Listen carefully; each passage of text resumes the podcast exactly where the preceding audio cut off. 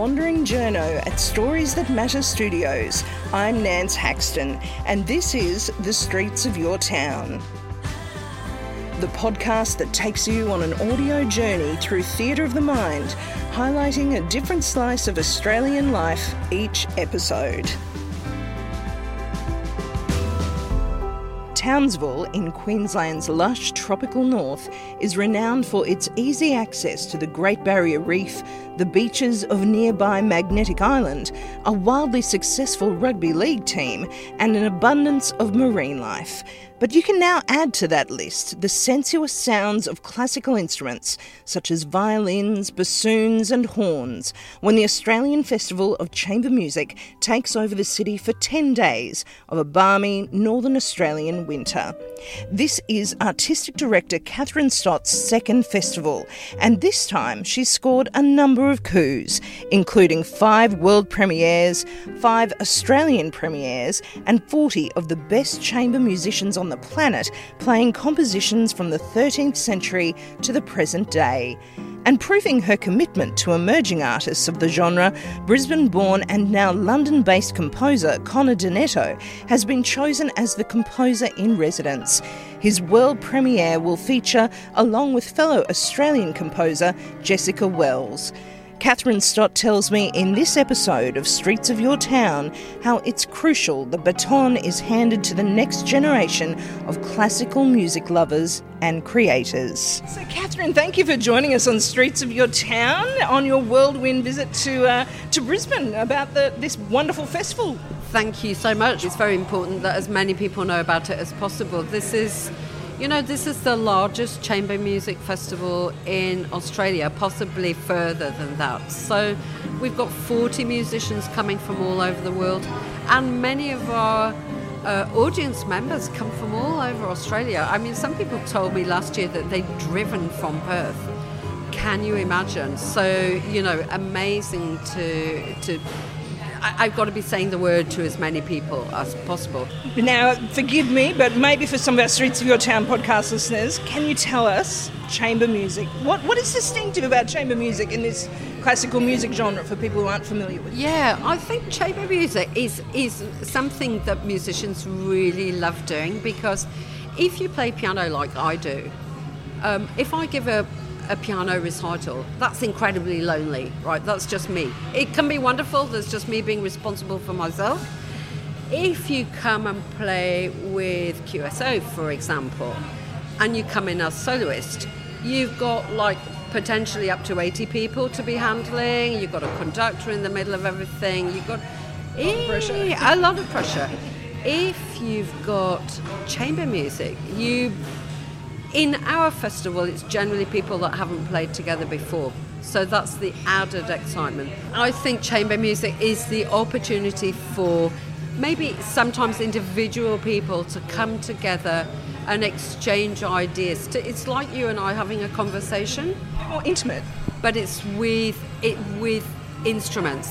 And so in our festival, it's sometimes unique that we have people that have never played together in a formed group. So, for instance, you might have the Goldner String Quartet. Okay, so they're people that work together in a small ensemble, but they all know each other. I might put together, you know, two people, three people, six that have never worked together before. You have to find out what the person is like. You ha- need to know what their um, musical tastes are. Now, how can you then suddenly present something on stage where all those ideas are bouncing and you're feeding off each other, you're responding to each other just as it's happening, you know? So we all have a bit of rehearsal time, and then suddenly, you know, you wait for sparks to be flying in the air.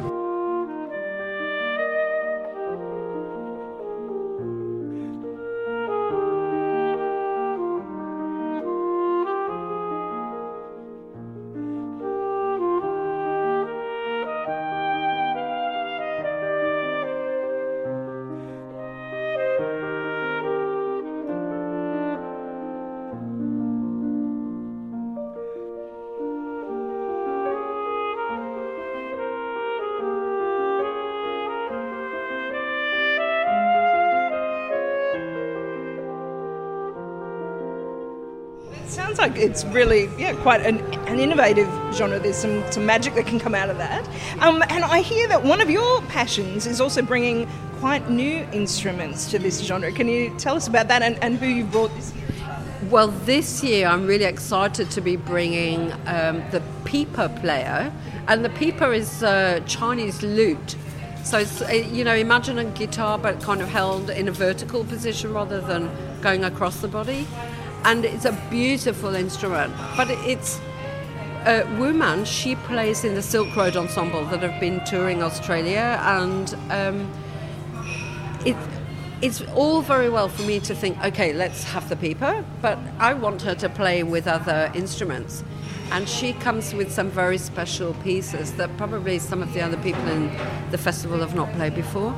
So she'll be collaborating, because this is what the whole thing is about.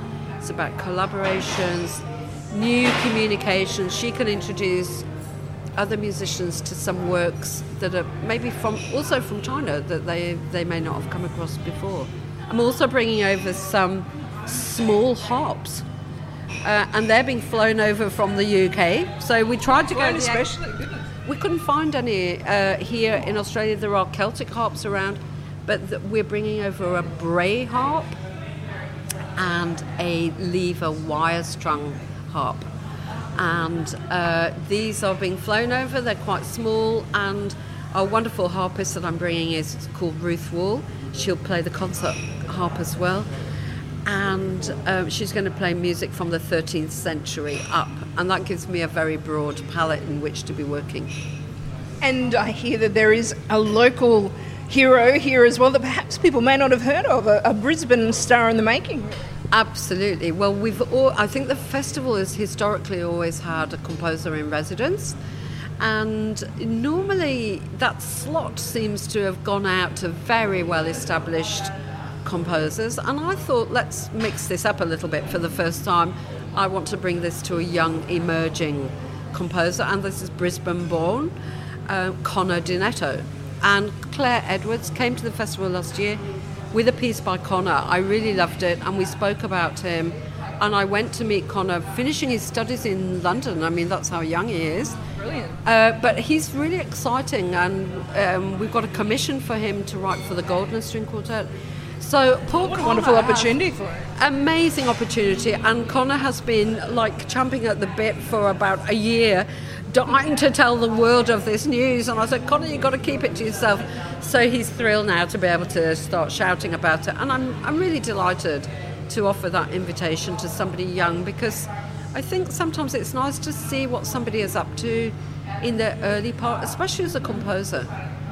You know, because if you, if we revisit Connor, let's say in twenty years, his styles may have changed a great deal. Who knows what directions he might be going off. So I think it's really interesting to see what kind of ideas he has now and see where that leads. It's a journey we can all start to follow as from now. Well, when you think of even the history of classical music, I mean, some of these composers were very young when they made their, um, oh, you know, goodness. Best own work. Absolutely. One only needs to think about Mozart, and for goodness sake, and what a, a composer like that. You know, people do have very formed ideas at a very young age, but I think it's sometimes just nice to pick up on the journey and be aware. And I think it's our responsibility as musicians, and mine as an artistic director, um, to just be on the lookout in whatever form that might be. I mean, last year we had a wonderful young Australian violinist, Grace Clifford, and I think she was the youngest performer ever to be at the festival, and it was just great to bring her there and um, and, and see. Uh, everybody knows of Grace already in Australia. She's a well-known figure, but just to bring her to the festival, mix her up with other artists that, you know, have maybe not come across her yet, and, and we can all be in on the process together. Can we give any hints on what his creation may be? Uh, with Connor? Yes. Um, no, I have no idea. I, I mean, he has... Surprise. Uh, surprise. I mean, with the commission, you know, you never know. He, I, I think as a young composer, you would look at who you're writing for, and then it's up to you to have the confidence to take that initiative and fly with it. I think they've met and they've had some discussions. I don't get involved with that.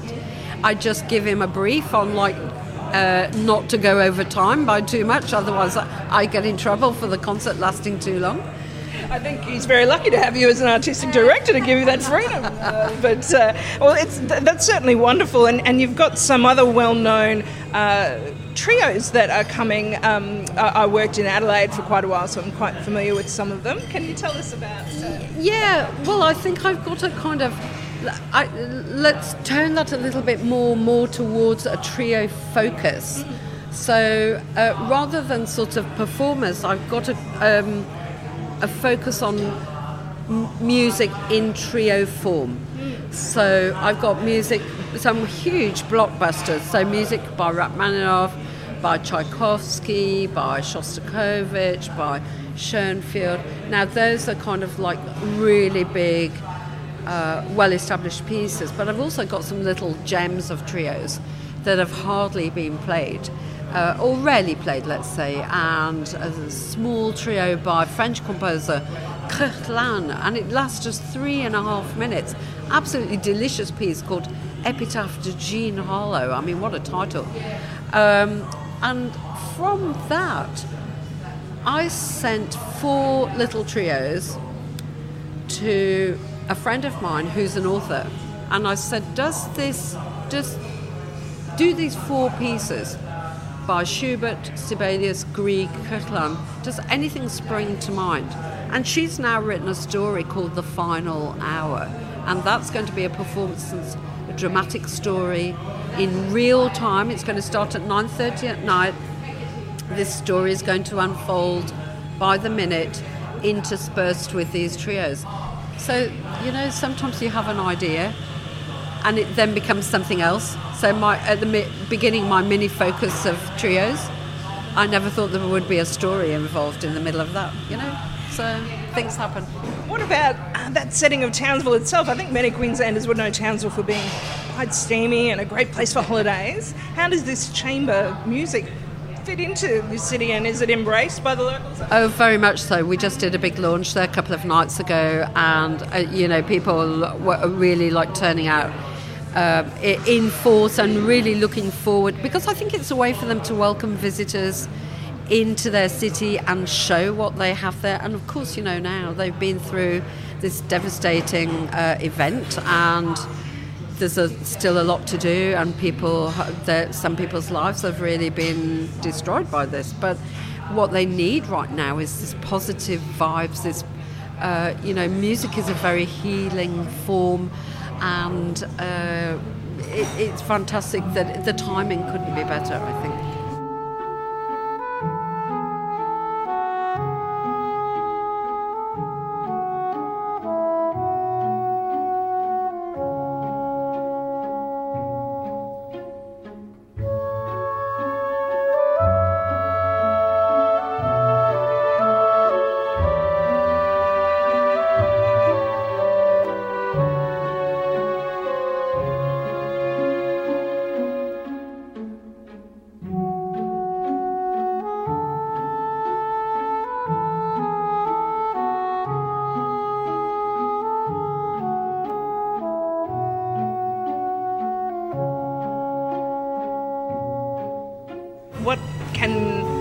Will bring for people who have been through that up north? I think it can bring optimism, maybe some respite for some people that might still be suffering. Uh, I mean, from having been there just now, I see that life is continuing, but I know that there are people who will be suffering for months to come. They might not be people that would normally come to the festival, but I would say come and give it a try, because this might be just A, di- a, a lovely diversion, and you know, music's a great healer in all kinds of senses. The festival itself also brings about eight million uh, dollars into the economy of Townsville, and I think at this that's significant. It's significant, yeah. It's in all kinds of different ways, so I think that's probably coming at a really great time. Um, so, yeah, I, I, I think from now, this will give people a few months, you know, get sorted out, whatever, and it will bring a focus on Townsville that is different.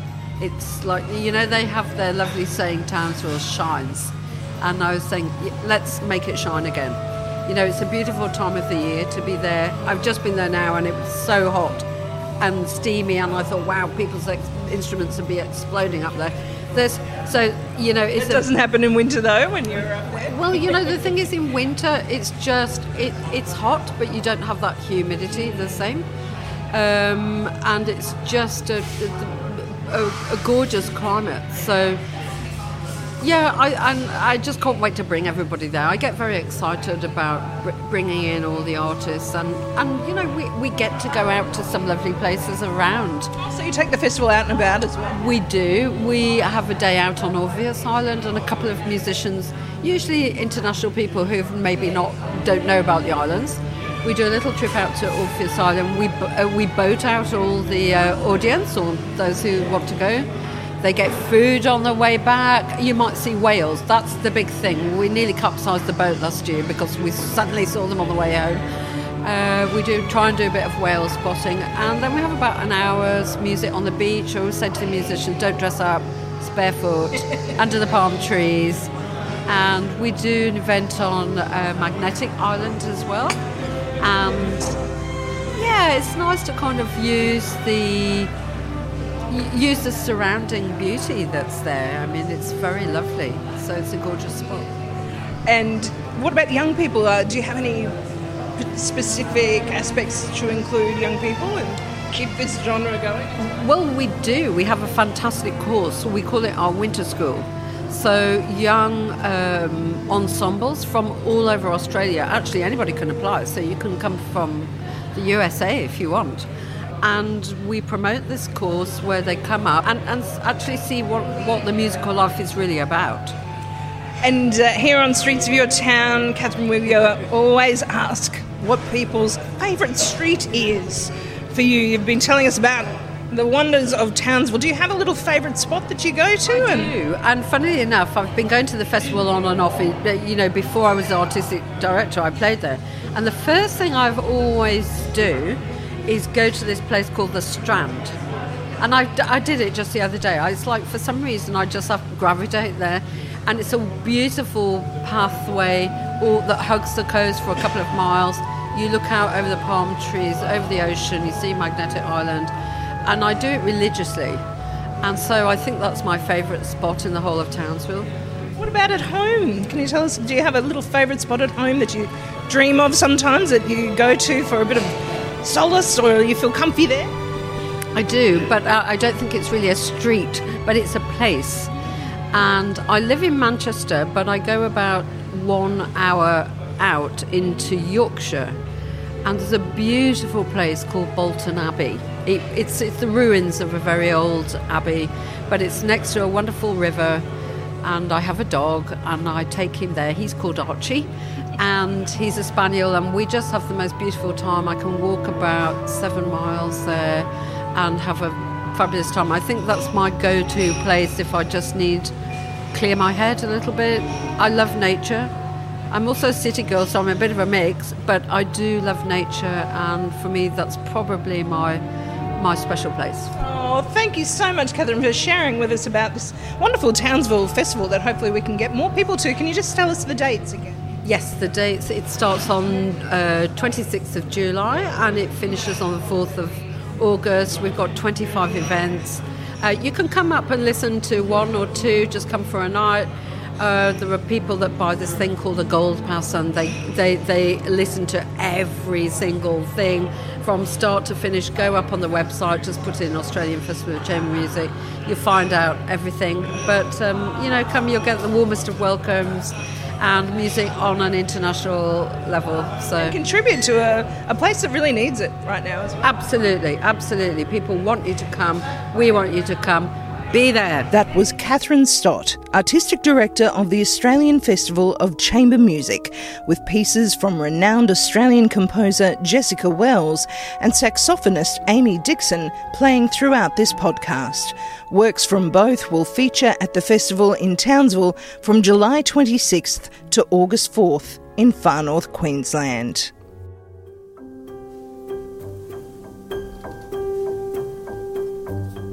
Streets of Your Town is produced by Nance Haxton, aka The Wandering Journo, with production assistance from Michael Adams. That's it for this episode. I'm Nance Haxton. Stay up to date with the latest episode of Streets of Your Town by subscribing on your podcast app, on iTunes or SoundCloud. See you next time.